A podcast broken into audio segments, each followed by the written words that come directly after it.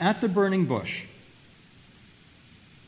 God says to Moses, You're supposed to go to Egypt and rescue the people and let them go. And of course, as you know, Moses says, Not me. Um, don't, I don't want to go, and I'm not good enough to go. And he says, Who am I that I should go to Pharaoh? Verse 11. Who am I that I should go to Pharaoh and that I should bring Bnei Yisrael out of Egypt? We know that Moses was the parade example of ultimate humility. The Torah says so, the rabbis say so. He exemplified humility throughout his life. But why didn't God say, let's uh, uh, take one step back. If you were Moses' parent, what would you say if your child said to you, I'm, I'm, I'm not good enough? Uh, the child gets the, I, I, you're supposed to do X, Y, or Z, and the child says, Mom, Dad, I, I can't do that. I, I, can't do the spelling bee. I can't do the chess club. I can't sing a song. I can't do AP math or AP history or whatever it is. I can't do a bar mitzvah. I'm not going to be as good as Derek or whatever it is. You know, and Derek's like, you get straight up, you're not going to be as good as me, but you should try. So what do you say to a child who's telling you, I'm not good enough, and, and who's humble? Okay, so now we're at the burning bush. Moses says, I'm not good enough. Who am I to go? I don't want to go. And think this is what Dina Weiss says that got to me. Well, if I was the parent of that child, I would say, well, of course you can go. For example, hey, who are you to go you're the guy who killed an Egyptian to protect someone who was being beaten. You're the perfect person to go. You're brave. Look what you did.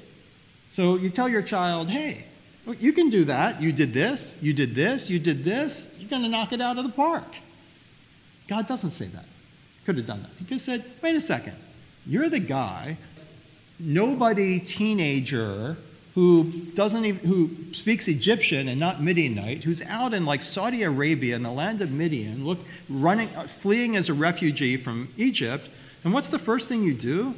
You protect a bunch of women who are being bullied by the boys, and you, and you chase off all of the boys yourself, one against a huge group, so that you, the women can water their flock.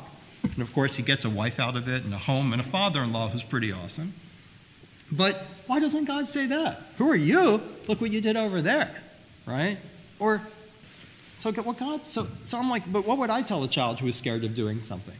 So God takes a different approach. The first thing is that God basically says, well, the first thing you need to know is I'm the God of your father, your fathers. I'm the God of Abraham, Isaac, and Jacob, Sarah, Rebecca, Rachel, and Leah. So number one is that, which, by the way, doesn't seem to um, but God thinks it's going to help. So, my part of the question, I'm almost done my question, so get ready.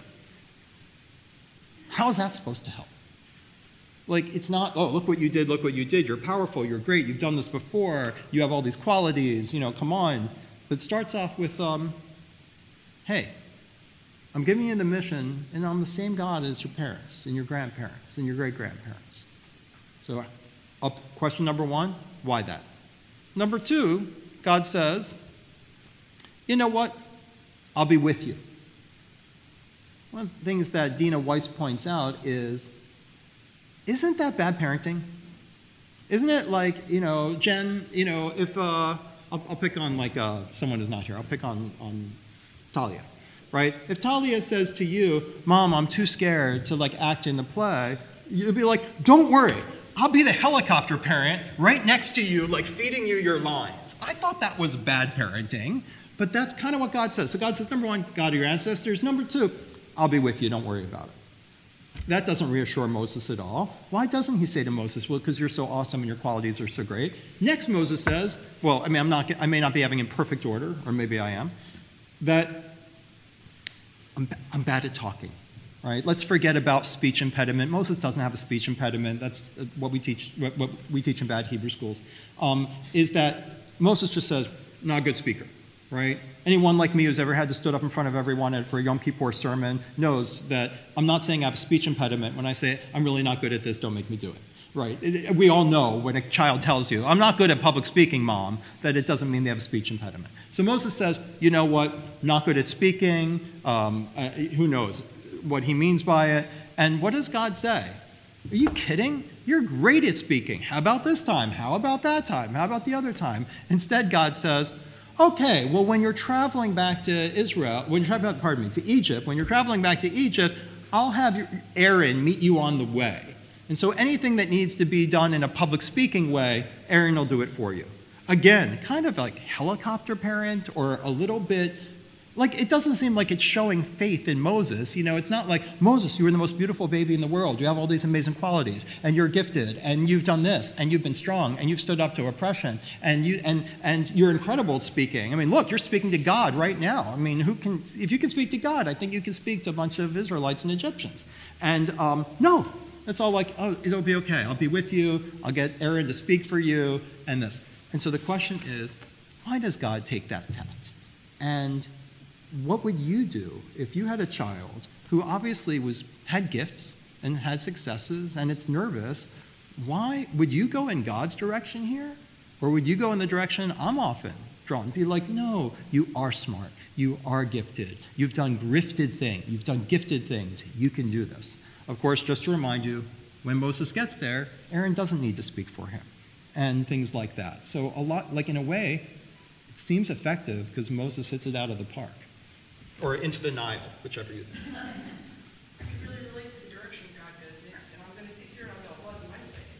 Just for the people who are streaming at home, and I got an email yesterday saying I need to tell what people say who are not on the, um, who are not who are distant from the microphone. Among the things you said, which are beautiful, is children have different abilities, and not always by the standard of the world. And part of what you want them to do is just try, and not try to compare themselves to others, but just try. And one way to do that, oh, you said it so well at the end, is to um, say, um, I'll be, if, I'll be, I'll love you anyway. Like, I will be with you does not mean I will do it for you. Harold Kushner, the, he really spends a lot of time on this idea that God doesn't solve your problem, but he takes from this chapter, God will be with you when you struggle with your problem. God will not take away your cancer. But if you let God be with you as you go through chemo, as you go through that experience, then it will be a different experience. So Barbara is saying, God's saying, I will be with you as you try. It doesn't mean it's going to be automatic to succeed. It doesn't mean, oh, you are so, you know, you are ready for the gifted and talented program, just accept it. It means try, and I will be there. Noah.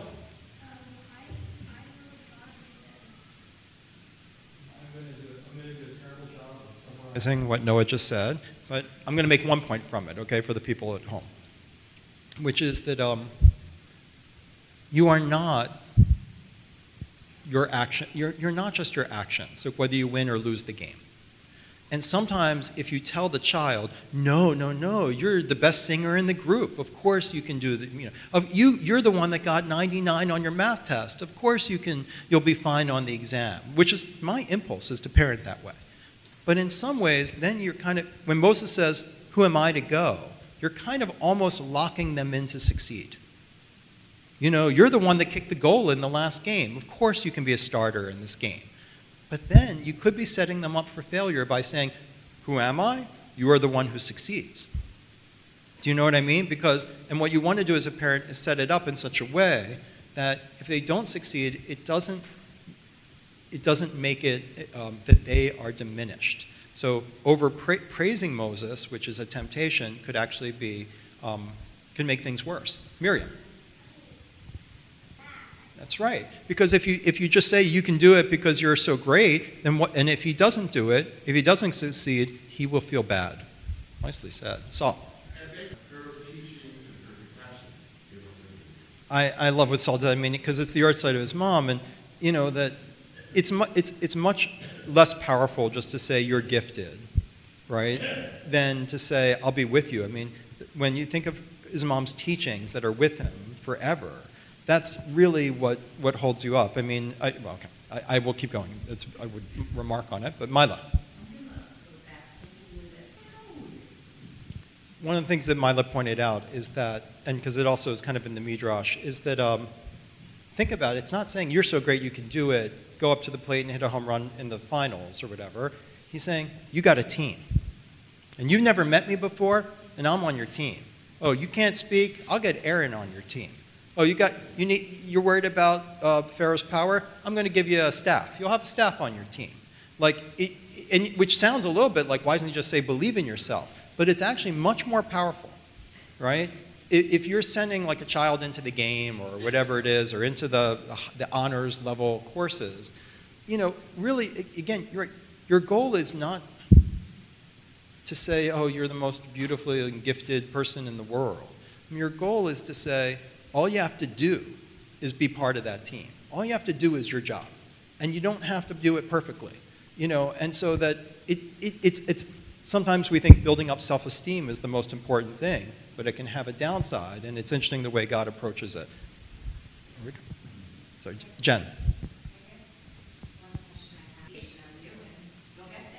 I mean, one of the things that you're saying is that it looks like helicopter parenting to be saying, I'll send, I'll be there, right there, in case you need me. I'll give you the magic rod. I'll send you Aaron. Like, like I will cover for your faults.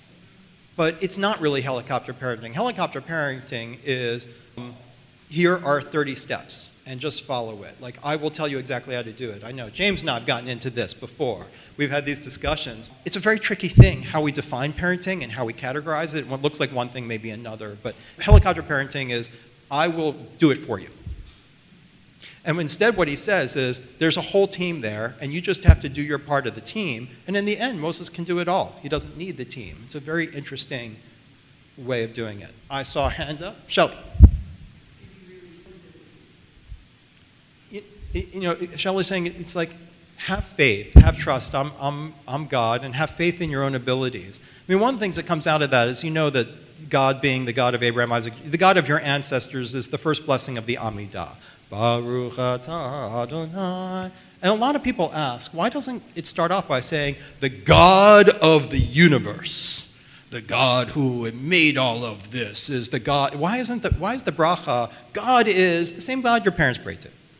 Like in a way it could be a little lame although you could say well you know they, they, they did some great stuff and but um, so i wonder like what is that faith? Like in a way god's starting with i mean as Mila said he doesn't know who this is and there are a lot of possible biblical critical explanations of why he says what he says but it's the first paragraph of the amidah so part of it's i don't know. I mean you have to tell me as parents my kids are still maybe a little too young for this when I had to face something, and my parents said, Oh, I had to face the same thing. The God you're dealing with, I had to deal with. That's my God too. The God that didn't say it's all going to turn out okay, just the God that said, I'll be with you in your struggles. That's all we got in Judaism. I mean, that's why a lot of people don't come, right? They need the God who cures cancer, they need the God who saves them from a bad relationship.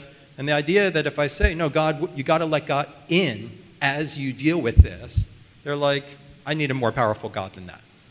So the Amidah is not, I am the all powerful Oz. It's that I know your parents went through the same thing, and their parents, and they got through it, and you can too. The weirdest thing is this I hated when my parents told me stories about how they went through what I did, and I rolled my eyes. But for the, so I said, when I grow up, I'll never do it. But that's all my kids want to hear.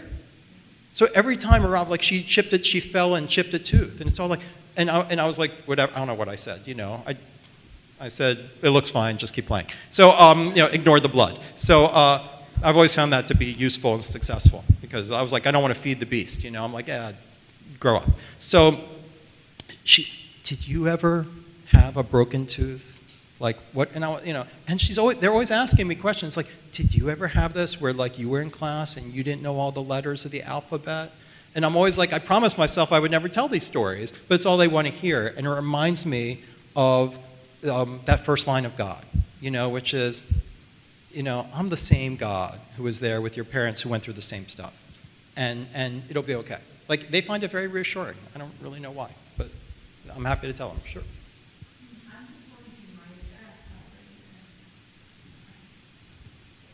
No, no. So Becky should bring out, and I'll go right to David, that um, I mean, I really am fascinated by that Aaron thing. Why doesn't he just say, like, you speak fine?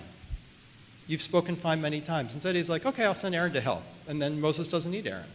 Um, and but and, and Becky connected it to the most important sin in the Torah, along with the golden calf, when the people won't enter the land of Canaan, which God's like, there it is, promised land, and they won't go because they say, we must look like grasshoppers, like tiny little insects compared to the people who live in that land who could just stomp all over us.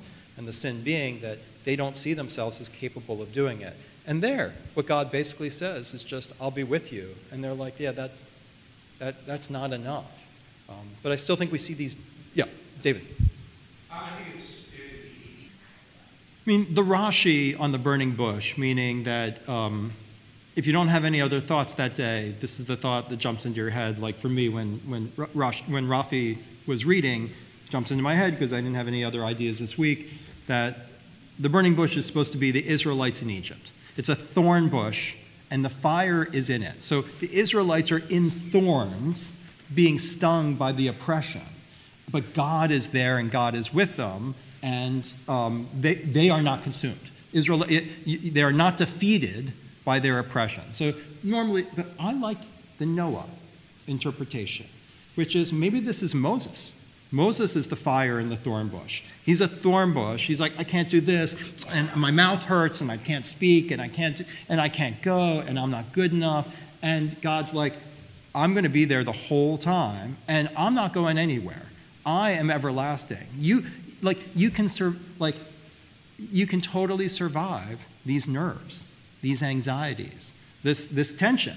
Um, you know, it's like talking to a child who's going through something difficult. It's like, you're, you're going to get beyond this. I mean, I had a call from a friend recently who um, had a terrible diagnosis, right? And they're like, How, why is it that as soon as I retire, I get a terrible diagnosis? And I said, because when we go into our 60s and, um, and our 50s and everything really, but usually around that, I was like, then your doctor says, you got this and you got that. And you say, how can this be? And then my doctor told me, um, it was after Saul, so I don't blame you, but it was God's, you know, I forget who it was, you know, with uh, one of my conditions that I was like, where does this come from? This isn't fair. And his attitude is, no, about 20% of men over a certain age get this, so grow up.